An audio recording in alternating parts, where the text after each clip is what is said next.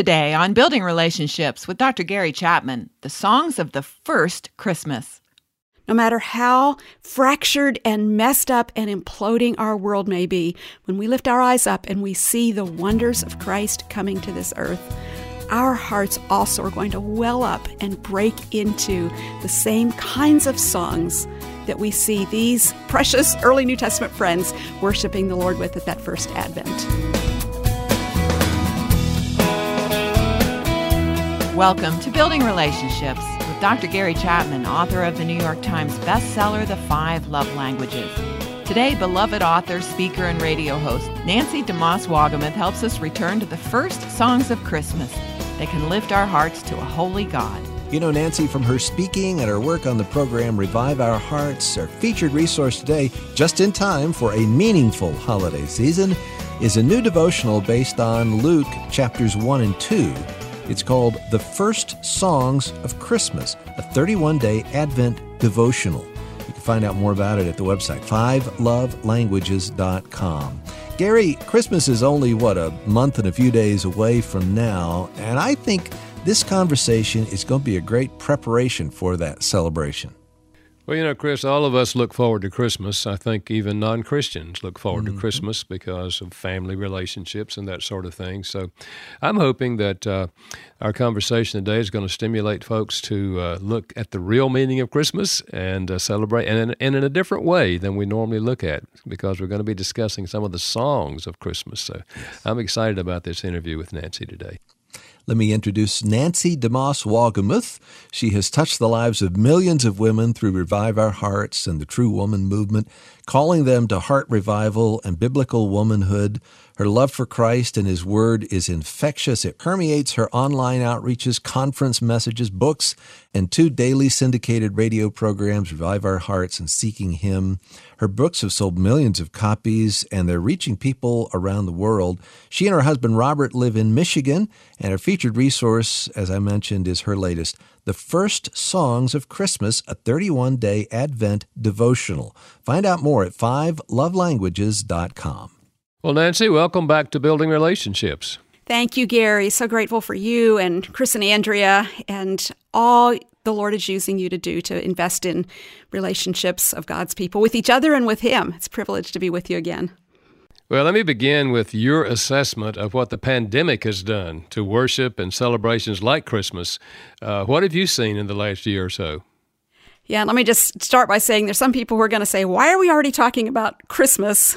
But it's not too soon to start thinking because the pandemic and a lot of what has happened, the turmoil in our world over the last couple of years, has really left us losing our equilibrium.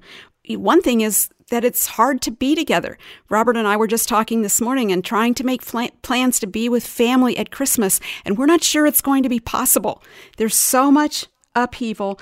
We've become fragmented, distracted, so much anxiety. And when we are together, there's a lot of contention uh, because of disagreements. It's been a hard time on relationships. And I think that's why we need the hope and the promises and even the joy that the Christmas story brings to our lives, as it did the first Christmas, so it still can today.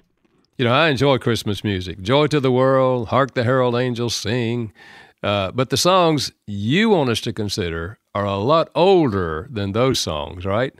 They are, and I love those ones you just mentioned, and even older ones like O Come, O Come Emmanuel, one of the earliest Christmas carols in the Christian faith. But the scripture gives us a hymnal with even older songs of Christmas. We've called yeah. them the first songs of Christmas because they were songs that were sung or spoken in the events surrounding the first coming of Christ to this earth. And you find them in the Gospel of Luke, chapters 1 and 2, two of my very favorite chapters, not only at Christmas time, but year round, because there's something dramatic, something extraordinary, something long awaited, light piercing the darkness of this world. And it comes with a song into a world that for 400 years prior to the New Testament had not heard anything from God. God mm. was silent, and now he sends into this world his son, and the coming of Christ to this earth is accompanied by hymns and carols and songs of praise. And those have been preserved for us in the scripture. So they were not only for people of that era, but they're songs for us today. Yeah. So these biblical songs are different than a lot of the holiday music on the radio and in the malls uh, today at Christmas time. And my guess is there are many who have never considered these biblical songs. Yeah, there's some a lot of fun songs, cheerful songs that come with this season, but uh, the ones of Scripture get to the point that relate to that first coming of Christ, the birth of Christ, and they are so rich. They are timeless. They speak to our world today, much as they did, as much or more as they did to the era, that Roman Empire era, in which those first believers in Christ lived. So, yeah, nothing wrong with some of these other just fun celebratory songs, but oh, the riches and how our hearts need these beautiful scriptural songs that we find in the Gospel of Luke. So take us back to Luke and the songs that you found in the first two chapters. Uh, how many songs did you discover and, and who sang them? Well, they're five or six, depending on how you count them. But we have Elizabeth, an older woman who sings a song. This is poetry. This is in the in the genre of song. And then we have a younger woman, Mary, maybe just a young teenage girl, who speaks the song that we've come to know as the Magnificat. My soul magnifies the Lord. That's where that term comes from. And then we have Zechariah's song. He was a priest and the husband of Elizabeth. So here we have two elderly Old Testament saints who are being given the privilege of seeing with their own eyes this transition to the new covenant of grace. And they speak songs that are glorious. And then we have the angels one of the angels and then a host of the angels speaking or singing songs of praise and glory to God. And then at the very end of Luke chapter 2, we have Simeon's song, another older saint who had waited and longed for the coming of Christ to earth. And when his eyes beheld it, he broke out in worship. And I believe, Gary, that when our eyes behold who Christ is, what he has done for us, who he is to us and in our world today, and what the redemptive story is all about, that no matter what the news of the day may be, when we lift our eyes up and we see the wonders of Christ coming to this earth, our hearts also are going to well up and break into the same kinds of songs that we see these precious early New Testament friends worshiping the Lord with at that first Advent. Well, I'm excited about digging into these songs. Nancy, are you going to sing some of them for us as well, or that would not be recommended? But I'll tell you what: when nobody's listening and when the mic's not on, I do love to sing, and I think we shouldn't be concerned about having. You know, I think those old people who had these first songs of Christmas, they probably had scratchy voices too. Uh, they may not have been able to carry a tune so well, but their hearts were tuned to the wonders of God's grace, and that's what makes these songs beautiful. And it's what makes our singing of Christmas carols rooted in Scripture. It's what makes them beautiful, no matter how um, off pitch or scratchy our voices may be. This is Building Relationships with Dr. Gary Chapman. Our guest today is author, speaker, radio host Nancy DeMoss Wolgemuth, author of The First Songs of Christmas, a 31 day Advent devotional. You can find out more and hear our program again at the website fivelovelanguages.com. Nancy is the host of Revive Our Hearts. She's an accomplished pianist and author of a number of best selling books. You can find out more about her ministry and her featured resource today right there at the website, fivelovelanguages.com. Well, Nancy, your devotional is for the Advent season. What is Advent, and, and what does that word mean? Yeah, there's some uh, faith traditions that use that word more than others. Uh, some of us, it's a little bit of a scary word because we're not as familiar with it, but the word just means to come. The coming of Christ to this earth. Of course, we had his first advent, which is what we celebrate at Christmas. We anticipate the second coming of Christ when he returns to this earth. That will be also an advent. So, those Old Testament saints looked forward to the advent to the coming of Christ. Oh, come, oh, come, Emmanuel. That was their heartbeat. That was their heart cry. Well, now, as we sing our Christmas carols and hymns, and as we read back to these first songs of Christmas in the Gospel of Luke, we celebrate that Christ has come. The longing and the hopes of all the years have been fulfilled in Christ. So we celebrate that and we do it with eyes of faith in a in a way that those early believers weren't able to do because this was all brand new to them. Yeah. So how can these first songs of Christmas prepare us and, and our culture for this Advent season? Yeah, here's the thing. We all know that this season from before Thanksgiving up through Christmas can leave us harried and exhausted and frustrated, and we get out of our rhythms. We um, get off our schedules. We're sometimes um, being with people that we're not as comfortable with, or that we may have maybe fractured relationships with. Christmas can be painful. I'm thinking of a couple of friends of mine who've recently lost their husbands to COVID.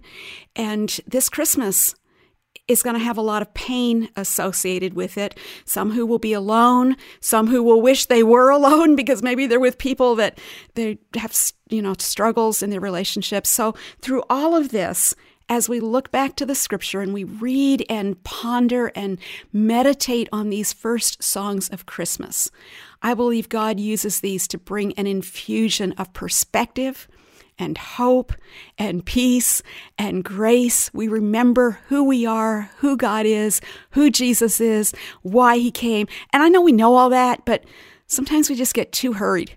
And so, my goal and burden through this 31 day Advent devotional is to have just a little nugget a glimpse into one of these songs on each of those 31 days of the month of December and carrying us through the week after Christmas so that we don't just get that, you know, we've had this big high, sugar high, and everything else high, and then we get you know, we plummet down into um, despair and anxiety once again, but to uh, focus our hearts, to set our hearts on Christ and his advent and what that means for us, to celebrate the gospel Jesus is God becoming man, coming to this earth to deliver us from our sins. What could be more wonderful than that? So, yes, we're going to have the parties and the sadness and the tears and the laughter and the cookies and the whatever else is a part of your Christmas celebration. But at the heart, at the root of it all, my longing is that we would have a fresh encounter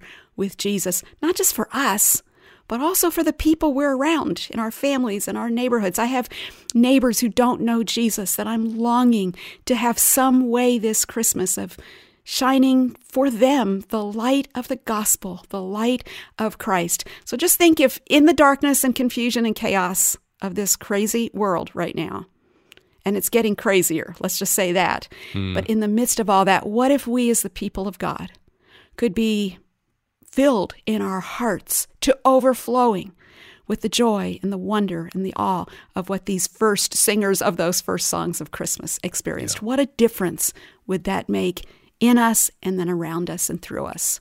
Yeah. So, so let's look at Mary's song. Uh, what do these verses reveal about Mary's heart? Well, keep in mind that Mary was a young girl she probably couldn't read, she probably wasn't literate, um, but she knew the Word of God. She knew the Old Testament. She knew the promises of God. She had soaked in those promises because her song, which is uh, one of the longest songs found here in Luke 1 and 2, it's filled with references to Old Testament prophecies and promises. And she knew them, and she knew that with the coming of Christ, these promises were being fulfilled. Now, for her to be a part of that, for the angel to come and say, not only is Jesus coming, the Son of God, but you're going to carry this baby into your womb, well, this totally rearranged and upended any plans that Mary had for what to do that time of year. It, it changed everything. But I love how Mary, in her song, she worships the Lord. My soul magnifies the Lord, makes a big deal about him, and my spirit has rejoiced in God, my Savior. And then as she goes to visit her cousin Elizabeth, uh, the older woman with the younger woman, the songs continue to well up and pour out. And Mary says essentially, Yes, Lord, whatever you want, may it be to me according to your word. So here you have a woman of praise, a woman of humility, a woman of faith, a woman who surrenders her own body, her plans, her ambitions, her romantic life, her, her future marriage, everything is surrendered to God. And that calls out to me today. I'm a much older woman than Mary was, but I have the same God He's faithful to keep his promises. He has kept his covenant. He has shown his mercy to Mary's forefathers, to Mary's generation, to my forefathers, and to my generation, and for generations to come. He will always be faithful. That grounds us mm-hmm. in truth, and it gives us yeah. hearts of praise. And we respond in faith too and say, Yes, Lord, whatever you want, however you want to use me, that's what I'm here for. Yeah. You know, Gary, I was just thinking about uh, in listening, Nancy, to, to what you were just saying, uh, comparing, contrasting what Mary said, may it be unto me, Lord, with what happened in the garden. There's an echo of that song of Mary's in the heart of her son, who was saying, uh, Not my will, but yours be done. Isn't there?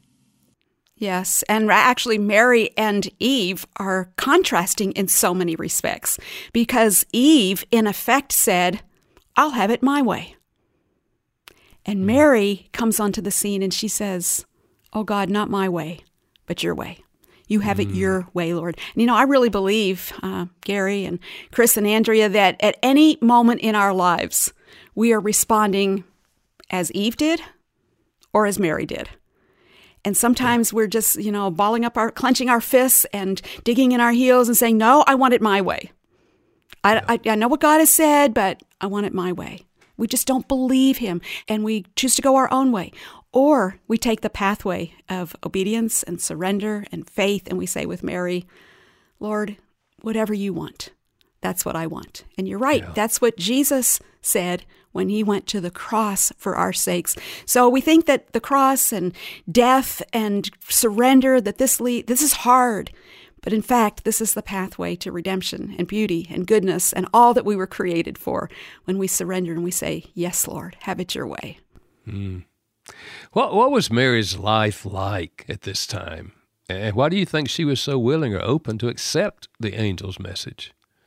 You know, I think Mary's life had to be grounded in the Old Testament scriptures. Of course, we have Old and New Testaments today, uh, but grounded in his ways. And you think that Mary lived in Nazareth, which was a rugged, harsh town. It was a, a center of um, travel and commerce, and there were a lot of rough hewn people around then and in those places. And the whole Roman Empire um, was, we think of governments and nations and the world today as being corrupted and like it's never been as bad. Actually, it has been as bad uh, before the Roman era era was a, a wicked era, and she lived as a young Jewish girl surrounded by this Gentile pagan culture, and even many of the Jews had forsaken the Lord. And then I also think this just struck me a few minutes ago as we were talking that here was Mary on that first Christmas in a makeshift um, birthing room, separated by miles from her family from her friends, from all that was familiar, from all that was comfortable. And I know this Christmas there will be those who are separated from family, from friends, for whom God has placed them in uncomfortable places and settings. And if nothing else, we all feel the encroachment of darkness and evil around us. But set against that dark backdrop of Mary's era, is this gem of her faith and her yes, Lord. And why shouldn't and why couldn't that be you and me today, set against the backdrop of evil and sin and travel problems and uh, supply chain problems and empty shelves and all the things they're warning us about that are maybe getting worse, probably getting worse. But against that backdrop, why shouldn't we as Christians be the ones who are magnifying the Lord, exalting his name, praising him, worshiping him, filled with joy in our hearts, not from what this world can give us, but from what the indwelling Christ gives us. That's yeah. why I love this woman and I love how she speaks to us in our world today. Mm-hmm. Talk about her willingness to accept what, from the human perspective, was impossible to have a baby, you know, and and not uh, no man is involved in this. It's it's a superhuman thing. Uh, what does that say about her trust in God? Well, she acknowledges that this is impossible. How can this be? And I've had a, a, little bit of a similar conversation with the Lord many times over the years, and I felt that He called me to something that seemed impossible. When we started Revive Our Hearts, I'm going, I can't do this.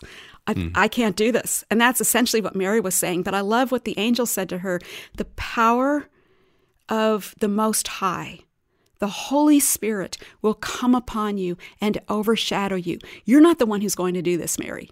You're just making yourself available. You're just saying yes. You're just surrendering your body and your future to the Lord, but He will do these great things. And she says this in her song He has done great things for me. So we come to the Lord in our hard places.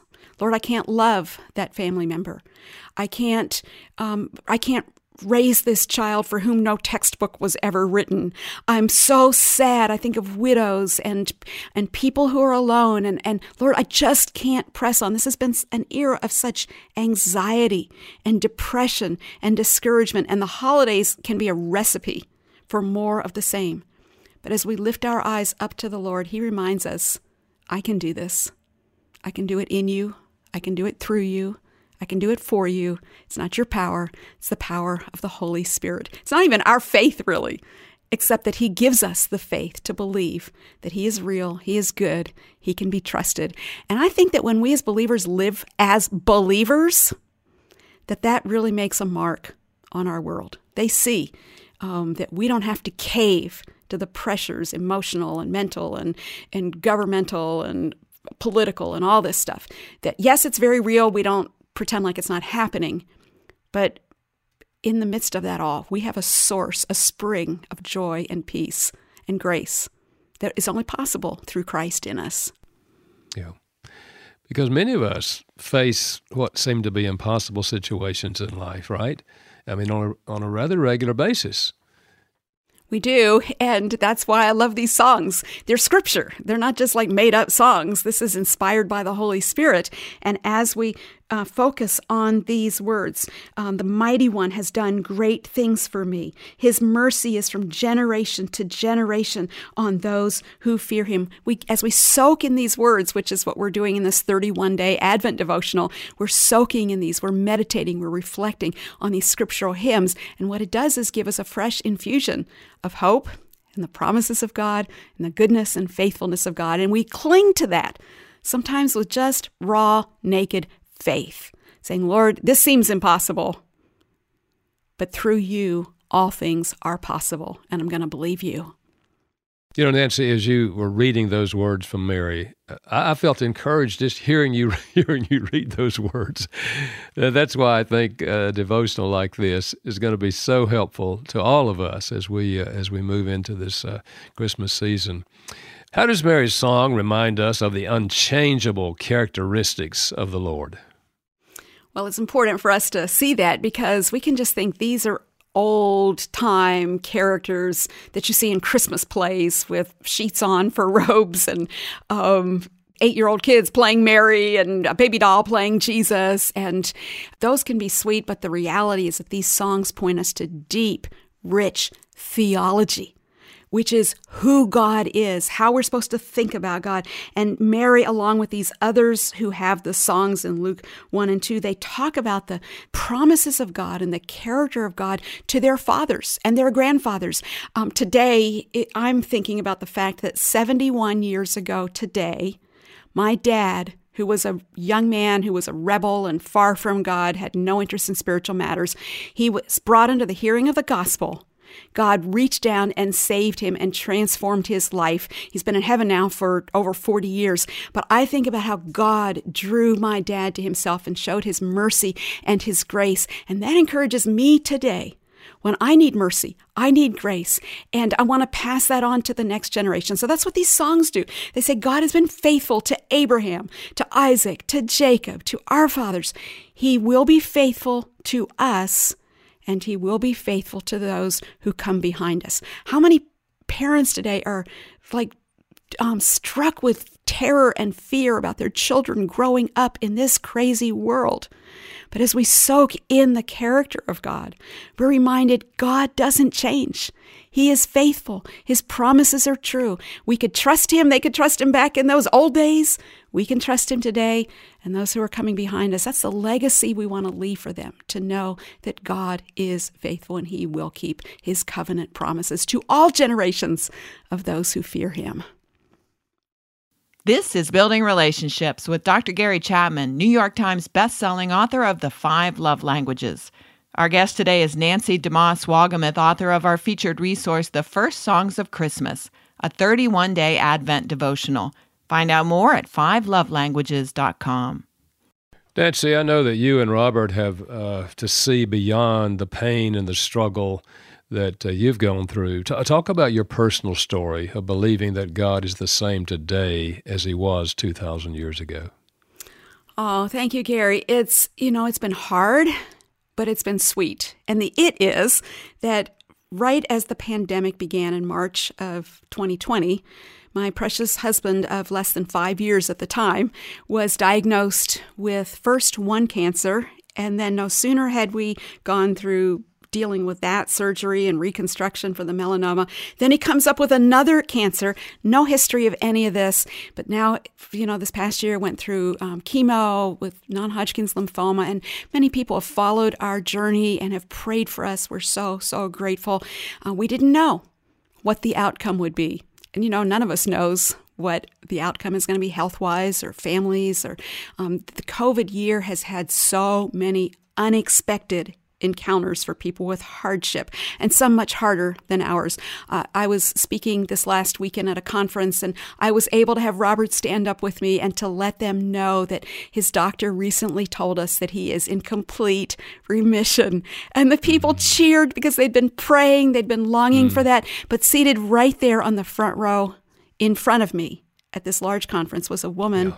Who is in the process of dying of cancer mm-hmm. and mm-hmm. probably may not make it till Christmas, uh, will not be here long unless the Lord miraculously intervenes. And I had to look into that woman's eyes, but I saw on her face peace and a smile and she was doing what Proverbs 31 says the, the woman who trusts God does. She laughs at the time to come. She doesn't dread it. She doesn't fear it. It's hard. It is hard. Here's a woman who is weak. She's frail. She's losing this earthly body. We were blessed that God has restored or is in the process of restoring health to Robert. But we promised each other back before we knew what the outcome would be, and we don't know what may come yet in days mm-hmm. to come. But right now, it's looking good. The prognosis is good. But we said to each other when we didn't know, we're yeah. going to trust God. We're going to yeah. keep our eyes on Him and we're going to say yes, Lord, to what we're going to thank Him when we get good reports and good scans. And we're also going to thank Him when we get the, the, the ones we didn't want, the answers we weren't hoping for. And we're going to anchor our lives in Christ because the thing that matters most is our eternal relationship with Christ. Mm. This earth, however long or short our time here may be, it's so short. The, many of the people who sang these first songs of Christmas in the New Testament, they were elderly people. They weren't going to be here for very long, but they, they saw Christ ascended and raised and seated at the right hand of God ultimately. And they saw the throne of God and the triumph of God's kingdom over the kingdoms of this world. And they chose to believe and to cling to those promises and to know that in the end, all would be well. God's kingdom would come, God's will would be done on earth as it is in heaven. That's what Robert and I have chosen to do. We haven't always done it perfectly. We've shed plenty of tears. We've had mm. some really hard moments, but we've looked at each other and said, you know what? God is still God. He yeah. has not changed. And if this is the experience He's entrusting to us, we're going to receive it. And we're going to say, Lord, redeem it. for your purposes in us, through us, to others. I don't know what all his purposes are. Mm-hmm. I, I, won't know this side of heaven, but I trust. We trust. Yeah. yeah. You know, Nancy, I'm identifying with what you say because 10 years ago, my wife went through cancer and the chemo right. for a whole, you know, the year and lost her hair and weight and all that, you know, but today, 10 years later, I mean, she's fine. She's cancer free. And we rejoice in that. On the other hand, yeah. my sister died at the age of 58 with cancer. So, you know, what you're saying, sometimes God chooses to give us extended life, and sometimes He chooses to take us. But either way, He's God. Yeah, I remember that song. I don't know the whole song, but the line is when you can't see God's hand, you trust His heart. Yes, yes. And that's what I hear you all doing. So. And his heart is always good, and his purposes yeah. are always good. God can be trusted to write our story. Yeah, absolutely. Which sounds like the name of another book you wrote, right? yes, it's a book God's writing in our lives that we can trust Him to write our story. right. Uh, let, let's look at Elizabeth's song. Tell us about Elizabeth and what we learned through her song. Well, here we have the contrast between Mary, the young woman, the young teen woman who'd never been married, and Elizabeth, who had been married for many years to a priest, Zechariah. And they are a godly couple, righteous couple, holy couple, seeking God, fearing God, doing serving God. And yet, for years, they had prayed for a child, and God had not given them the child they longed for. Because you see, God is writing a story that is bigger than the story we would write. It is greater, it is grander, and it is better than any story we would write. But now, as an elderly couple, in the fullness of time, God said to them, I'm going to bless you with a child. When they were way past childbearing years, there was no way they could have a child at that season of their lives. But again, this is supernatural, which is what the gospel is all about. And Elizabeth and Mary connect the younger woman and the older woman, even as the Old Testament uh, transitions into the new covenant. And these two women come together, and Mary approaches Elizabeth, and Elizabeth realizes that this is the promised Son of God that Mary is carrying. And Elizabeth is filled with the Holy Spirit. And she cries out and she blesses Mary. And she blesses the Son that Mary is carrying in her womb. And she exalts the Son of God above her own miracle son that she is carrying in her womb. And then she says to Mary, Blessed is she who believed that there would be a fulfillment of what was spoken to her from the Lord. The Song of Mary's sometimes is referred to as the Beatitude, the blessing. She's saying blessings to Mary, blessings to the Christ that Mary is carrying, and blessed to those who believe that what God has said will be fulfilled. You have to see the hand of God in that, don't you? When she sees in the womb of Mary that this is the Son of God, I mean, man, I mean, the, the whole thing oh, in these two chapters just reveals so much God's hand, God's sovereignty. Uh, wow. And that's what God wants us to see, Gary, in our lives and in our walk is the miraculous, the supernatural, the presence of Christ, the character of God, the faithfulness of God. These are not like dusty old stories that we just bring off the shelf, you know, with our Christmas decorations once a year. This is the gospel. Christ yeah. came, he was born, he came to die, and all of this is baked into these early Christmas songs. They're songs of blessing and they encourage us, even when Elizabeth speaks blessing to Mary, as we encounter others, even family members that haven't blessed us. How can we use our words to bless them, to point them to Christ? This challenges us to love Christ and to love the gospel, but also to be carriers of Christ and the gospel to those around us in our world. Yeah. Talk a bit about the angels and their role in the Christmas story. oh, the angels. You know, and we have such, I think, I don't know what the word is, puny pictures of these angels in our heads. You know, they're like cute little cherubs flying around and in long dresses. And boy, in the scripture, um, when people saw angels, they fell on their faces. These are mm. mighty um, servants of the Lord, and they're messengers from God, and they and they bring messages from God's throne to people on earth. And they did this several times. They came to Joseph, they came to Mary, they came to the shepherds on that Judean hillside the night Jesus was born. And the, the darkness of that hillside, the darkness of that night, burst into flames of light as the angels brought the message that God has come to earth. A savior has been born today. And God didn't send the angels to the, you know, Herod's palace or Caesar's palace or to people who were too busy doing other stuff to notice. He sent it to just a band of common working class, lower class uh, workers on that late night hillside but they believed the message of the angels. And, and it was a message of joy in an era. Think about the fact that for 400 years, God had not spoken mm. to anybody. He had been silent. And now the skies burst forth with these messengers from heaven. And I just imagine these angels had been waiting. I don't know if they have time in heaven, but for hundreds of years. Can we go now? Can we go now? Is it time? Can we go down and tell them? And God says, just wait, just wait. I'm, I'm supplying this a little bit of imagination here. Um, but in the fullness of time, at just the right moment, God sent these heavenly messengers to bring a message of glory and great joy for all mankind. The earth was in darkness and in depression and discouragement and sin and sin's night, but God's light brought joy to this world, and the angels were the ones he entrusted to take that message. Yeah. Thanks for joining us today for Building Relationships with Dr. Gary Chapman, author of the New York Times bestseller, The Five Love Languages. Our guest is Nancy DeMoss Wolgemuth, and our featured resource is her book, The First Songs of Christmas, a 31 day Advent devotional. You can find out more at fivelovelanguages.com. Nancy, we were talking uh, before we took the break uh, about the shepherds, and uh, once they were encountered the message of the angels, they left, right? Uh, I, went, I often wondered who took care of the sheep when.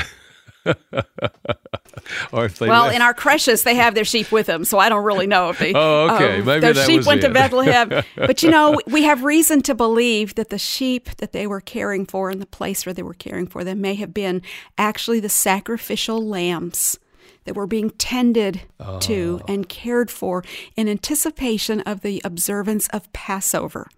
Mm. And what a picture of how Jesus, the Son of God, is also the Lamb of God who came to give his life as those sheep would have been sacrificed as Old Testament sacrifices, now was being born the Lamb of God who takes away the sin of the world. Now those shepherds probably didn't know all of that, but it makes sense that they it made they made haste.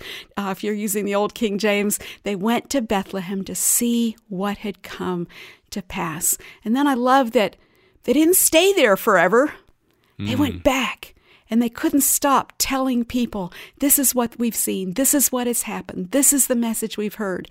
And doesn't our world need today to have people who've experienced the reality of Christ in their lives, have had their sins forgiven, have new life in Christ, telling the message? I'm just thinking as we're talking about nurses and doctors and neighbors and people that Robert and I have encountered in the past, this past whole pandemic and cancer season we've developed relationships with, but they need Jesus. And oh yeah. Lord, would you just give us words? Would you open our mouths to tell them how they can have hope and that joy has come to the world? Joy to the world.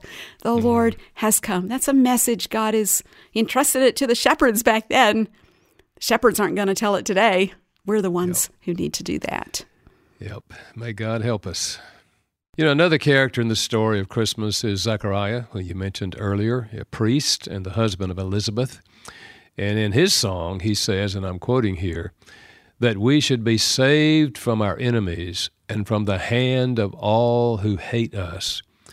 Uh, what does this statement say about salvation, and what does it mean as to why it's included here in the Christmas song?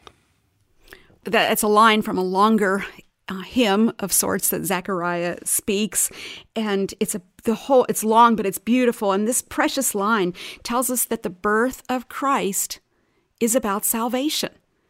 It's not just a cute little Christmas play thing. It's not just, you know, for ringing bells and singing songs and decorating our houses, but this is a matter of salvation. And the word to be saved uh, in the scripture has to do with being rescued, with being delivered. Well, that means you got to be rescued from something. You got to be delivered from something. What is that? What is the enemy that we've been saved from? It's from the clutches of Satan, who kept this world in bondage and darkness and sin. It's from the slavery of sin.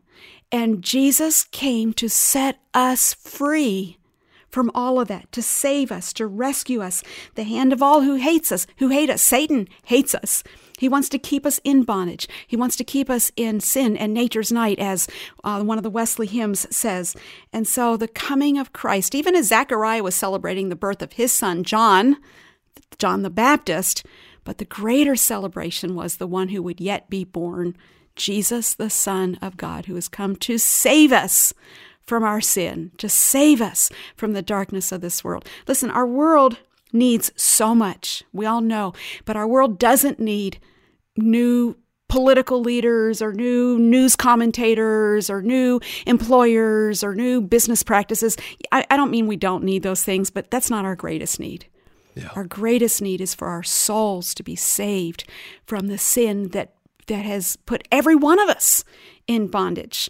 And this is good news for all people. So, my hope is as believers that we don't get distracted and arguing about masks and mandates and vaccines and all the other things we could be arguing about today. And now, you know, it won't be long before there'll be another election season upon us. And we can get so caught up in all that stuff and miss the greatest and deepest need of the world, which is for a Savior Jesus has come to save us, and those he saves will reign with him here on earth. Listen, the, the kingdom of this world will become the kingdom of our God and of his Christ, and he shall reign forever and ever. Amen. There, hallelujah chorus, right?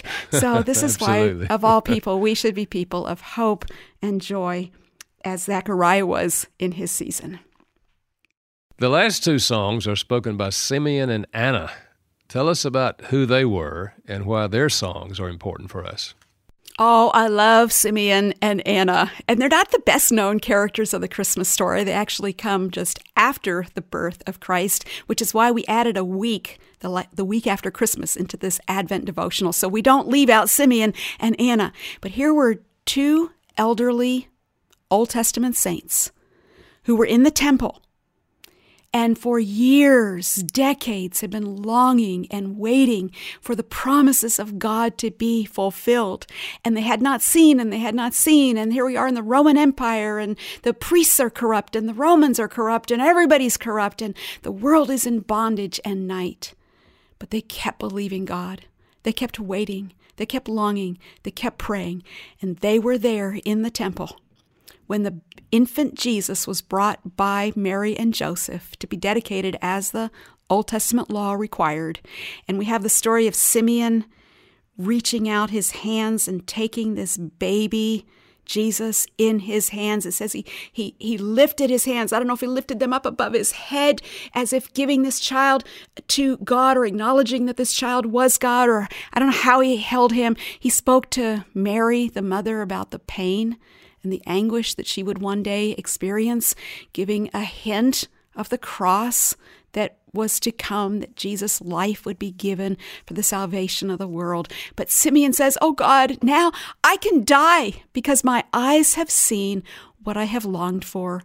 And then comes Anna, this elderly widow, and you know she wasn't the one who was going to get a lot of press or her name, you know, in, in on a billboard or on a highlight, or nobody was tweeting about Anna in those days. She was kind of a nobody, but she was a woman who was centered in Christ. And I, I know some elderly praying widows and older women who kind of fit this category. In fact, when I get old, that's what I want to be is an Anna. and here she is. She sees Christ she recognizes who he is and she does two things. One, she worships. She praises God for the fulfillment of his promise. Let's not forget to worship this Christmas. Let's not let it pass us by with all the activity. And, and, and that's why this Advent devotional is such a help to center us on worship. But it didn't end there for Anna.